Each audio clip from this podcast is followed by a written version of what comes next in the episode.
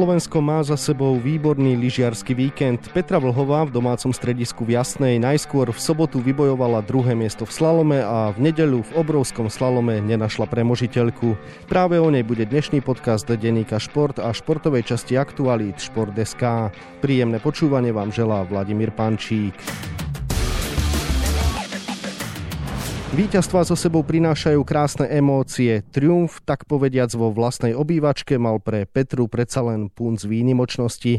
Cítiť to aj z jej slov pre RTVS. Veľmi sa teším, že to vyšlo. Som šťastná a hrdá sama na seba, čo som dokázala, že som dala zo seba maximum. Sú to momenty, ktoré sa nedajú opísať. Toto víťazstvo je naozaj jedno z tých najemotívnejších mojej kariére, pretože jedna vec je tá, že v tom obrovskom slalome som sa trošku trápila a dokázala som to doma v Jasnej, takže keď sa tieto dve veci spoja dokopy, tak je to naozaj jedno z tých najlepších a najkrajších víťazstiev. O úspechu Petri Vlhovej dnes budem hovoriť s kolegyňou z denníka Šport Veronikou Pulmanovou, ktorej želám pekný deň. Pekný deň. Veronika, včera neskoro večer si sa vrátila z Jasnej, kde si pre našich čitateľov monitorovala všetko podstatné v súvislosti so Svetovým pohárom z jazdovom lyžovaní. Z pohľadu Petri a teda aj Slovenska to bol mimoriadne úspešný víkend víkend.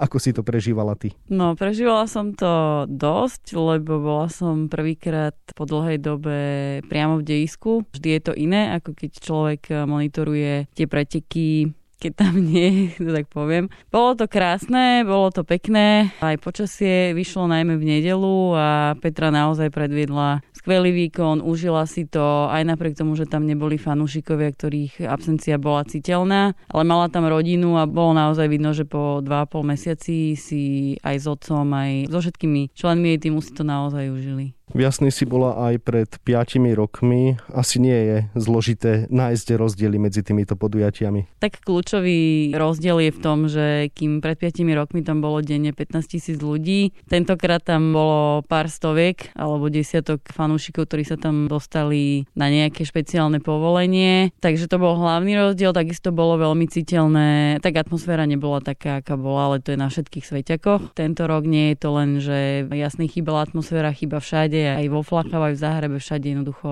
Šport bez fanúšikov je naozaj, tak povediať, trochu mŕtvy. Ďalšie rozdiely boli v tom, že všetci sme na tvarách museli mať e, povinne respirátory, to platilo pre každého bez rozdielu, či tam niekto prišiel odhadzovať sneh alebo písať články. Už si to naznačila tými respirátormi. Čo všetko musel teda novinár podstúpiť, aby sa vôbec mohol zúčastniť na tomto podujatí? Tak ako prvé bolo dôležité dostať akreditáciu. Už keď ste mali akreditáciu, tak my keď sme prichádzali do Jasnej v piatok, tak každému účastníkovi bol vystavený špeciálny QR kód, ten nám skontrolovali dvakrát. Pri príchode následne sme museli sa ešte predtým, než nám dali akreditáciu, sme sa museli preukázať negatívnym PCR testom a takisto nás museli otestovať antigen antigenovým testom, ak sme boli negatívni, tak e, sme dostali akreditáciu a zvyšok platil, e, normálne bol zasadací poriadok, čo zvyčajne nebýva v press centre. To znamená, že každý mal pridelené svoje miesto, ale na tom sa viac menej mohol zdržiavať. Takisto konzumácia akýchkoľvek nápojov, jedla bola možná len na svojom mieste, takže asi takto to platilo pre novinárov. Ďalší problém bol, že ako píšuci sme sa nedostali face to face na rozhovor napríklad s Petrou Vlhou, keďže bola na pódiu, alebo ku ktorejkovej pretekárke, ktorá bola v top trojke. Ako to teda z tvojho pohľadu zvládli organizátori v tejto covidovej dobe?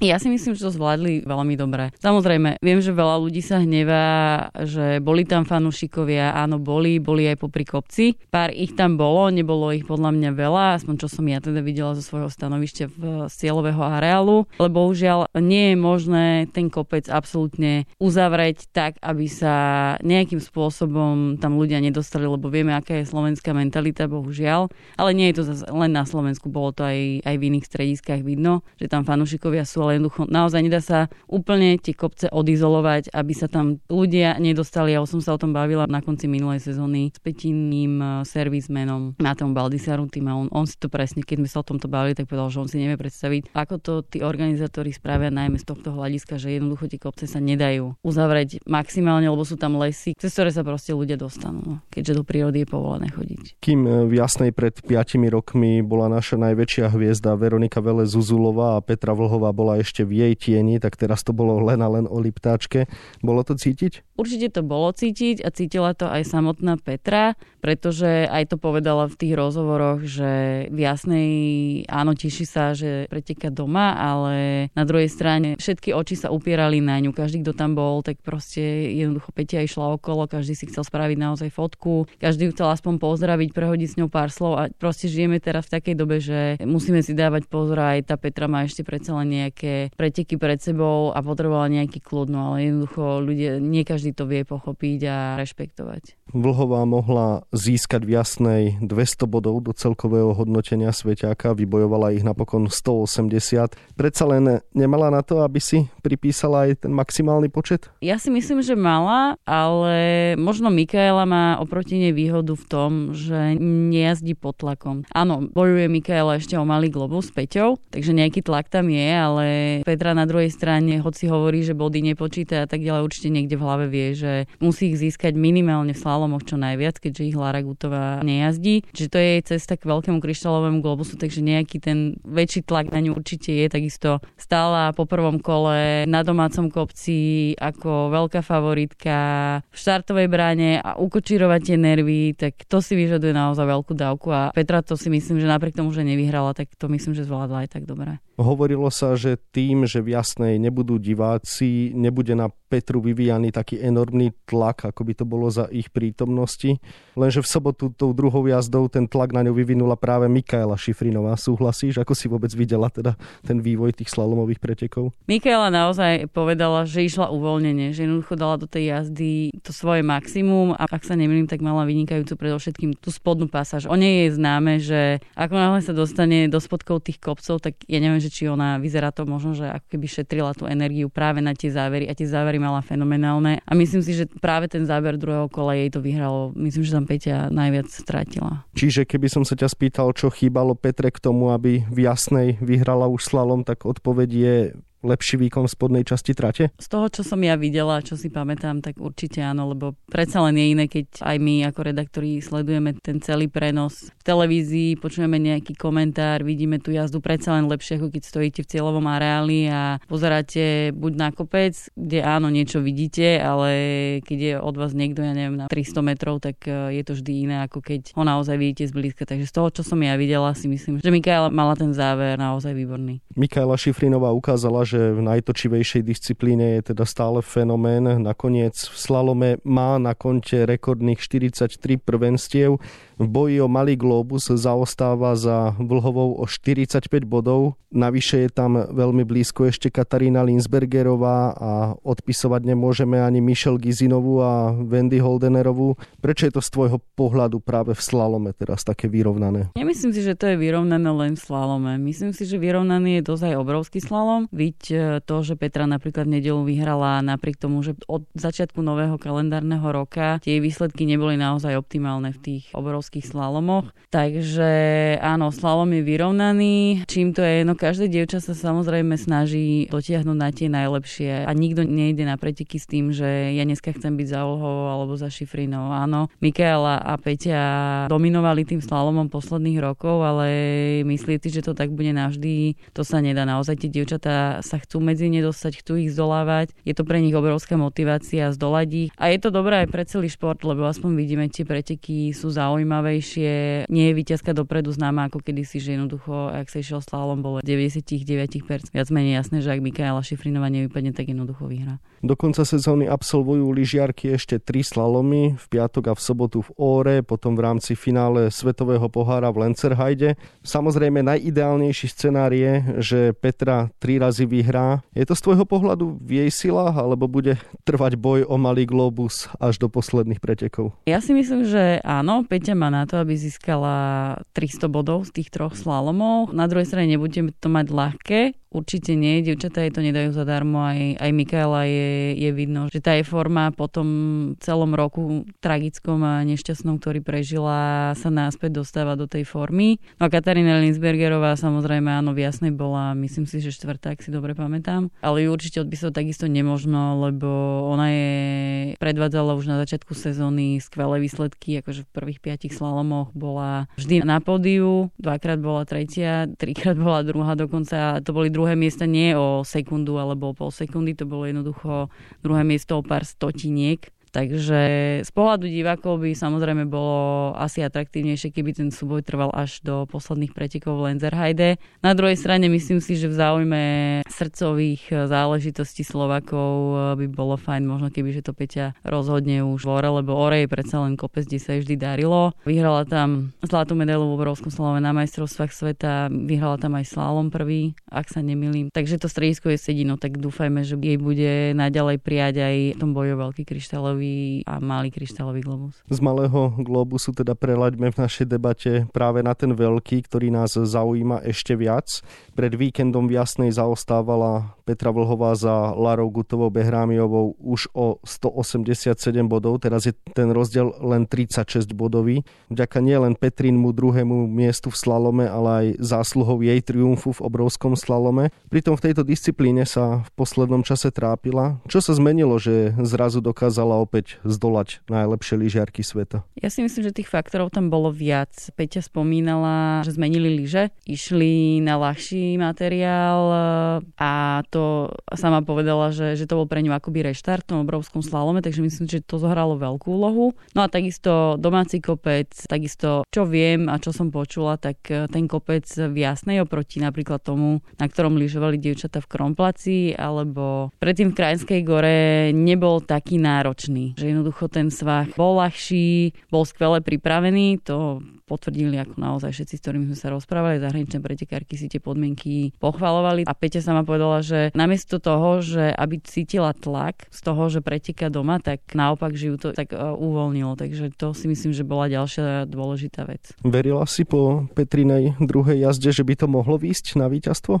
Tak samozrejme, že som verila, lebo my sme síce novinári a snažíme sa aj od tých pretekárok mať nejaký odstup, ale na druhej strane vždy sa robí a vždy sa tešíme z toho, keď môžeme písať skôr o víťazstve ako v úvodzovkách len o druhých miestach. Takže naozaj Peti, myslím, že každý na Slovensku chce, aby získala Peťa ten veľký kryštálový globus a naozaj to nedelné víťazstvo bolo veľmi dôležité a možno, že práve naozaj ten víkend v Jasnej môže byť kľúčový z pohľadu toho zisku veľkého kryštálového globusu v prípade, že sa to Petre podarí. Keď bolo jasné, že Petra vyhrala, hodila sa od šťastia na zem.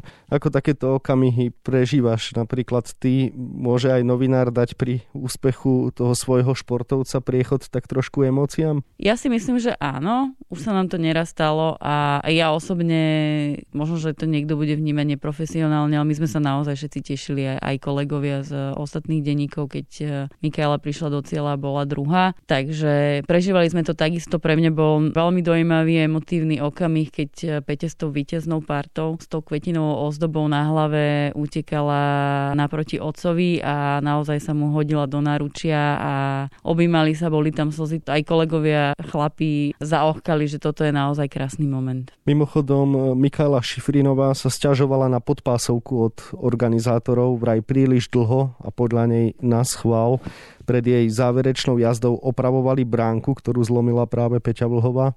Ako si to videla ty? Priznám sa, že ja som trošku bola prekvapená z toho, čo Mikaela povedala, lebo ona preboha má 45, tuším, že víťazstiev slalome vo svetovom pohári a má odjazdené naozaj, veď ona od 16 rokov funguje vo svetovom pohári, ona má už toľko skúseností, že by naozaj takéto momenty nemali rozhodiť. Na druhej strane, nemyslím si, že niekto nás chvál alebo úmyselne chcel zdržovať jednoducho tí ľudia, ktorí boli zrovna pri tej bránke, ktorá sa pokazila, tak im to jednoducho dlhšie trvalo. Ja som sa stretla s názormi aj na Facebooku a rôznych sociálnych sieťach práve od ľudí, ktorí robia týchto organizátorov aj na Sveťakoch, že jednoducho nie je to také jednoduché, ako si pretekár predstavuje. Ďalšia vec je, že aj pred Petrou sa opravovala zástavka Pred jej štartom tam spadla Polka, Marina Gonšinicová Danielová a jednoducho aj Peťa musela čakať a nebolo to tiež krátke, takže myslím si, že aj Petra aj Mikaela už musia byť natoľko skúsené, aby sa naozaj s takýmito vecami vysporiadali. Naozaj mňa prekvapilo, keď som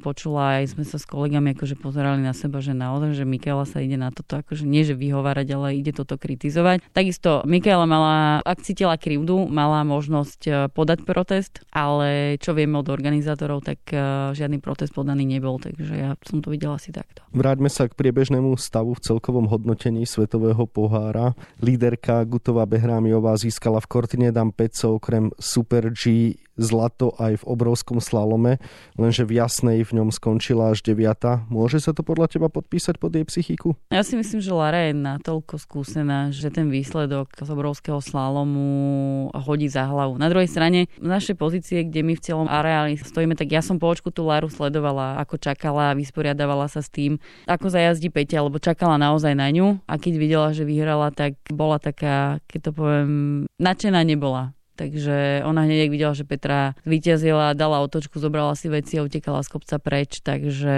myslím si, že aj ona to sleduje, ale nemyslím si, že ju to rozhodí naozaj. Ona je skúsená a hodí to celé za hlavu. Ja som sama bola prekvapená, že to tým švajčiarkám neviem, čím tak nesadla tá jasná, že či kopec alebo podmienky, alebo, alebo predsa len pripraviť kopec balkovaním a pripraviť kopec tak, že na ň vylejete vodu, sú dve rozdielne veci. Takže možno, že im nesadlo práve toto, ťažko povedať. Každopádne Gutová Behrámiová nejazdíš slalomy a tie budú ešte tri. To je veľká výhoda pre Petru, nie?